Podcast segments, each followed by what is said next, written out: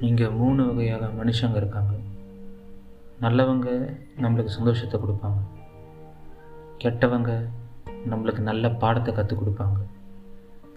உண்மையாக இருக்கிறவங்க நம்மளுக்கு நல்ல மெமரிஸை கொடுப்பாங்க. ஆனால் எல்லாருமே பாசிங் க்ளவுட்ஸ் தான்.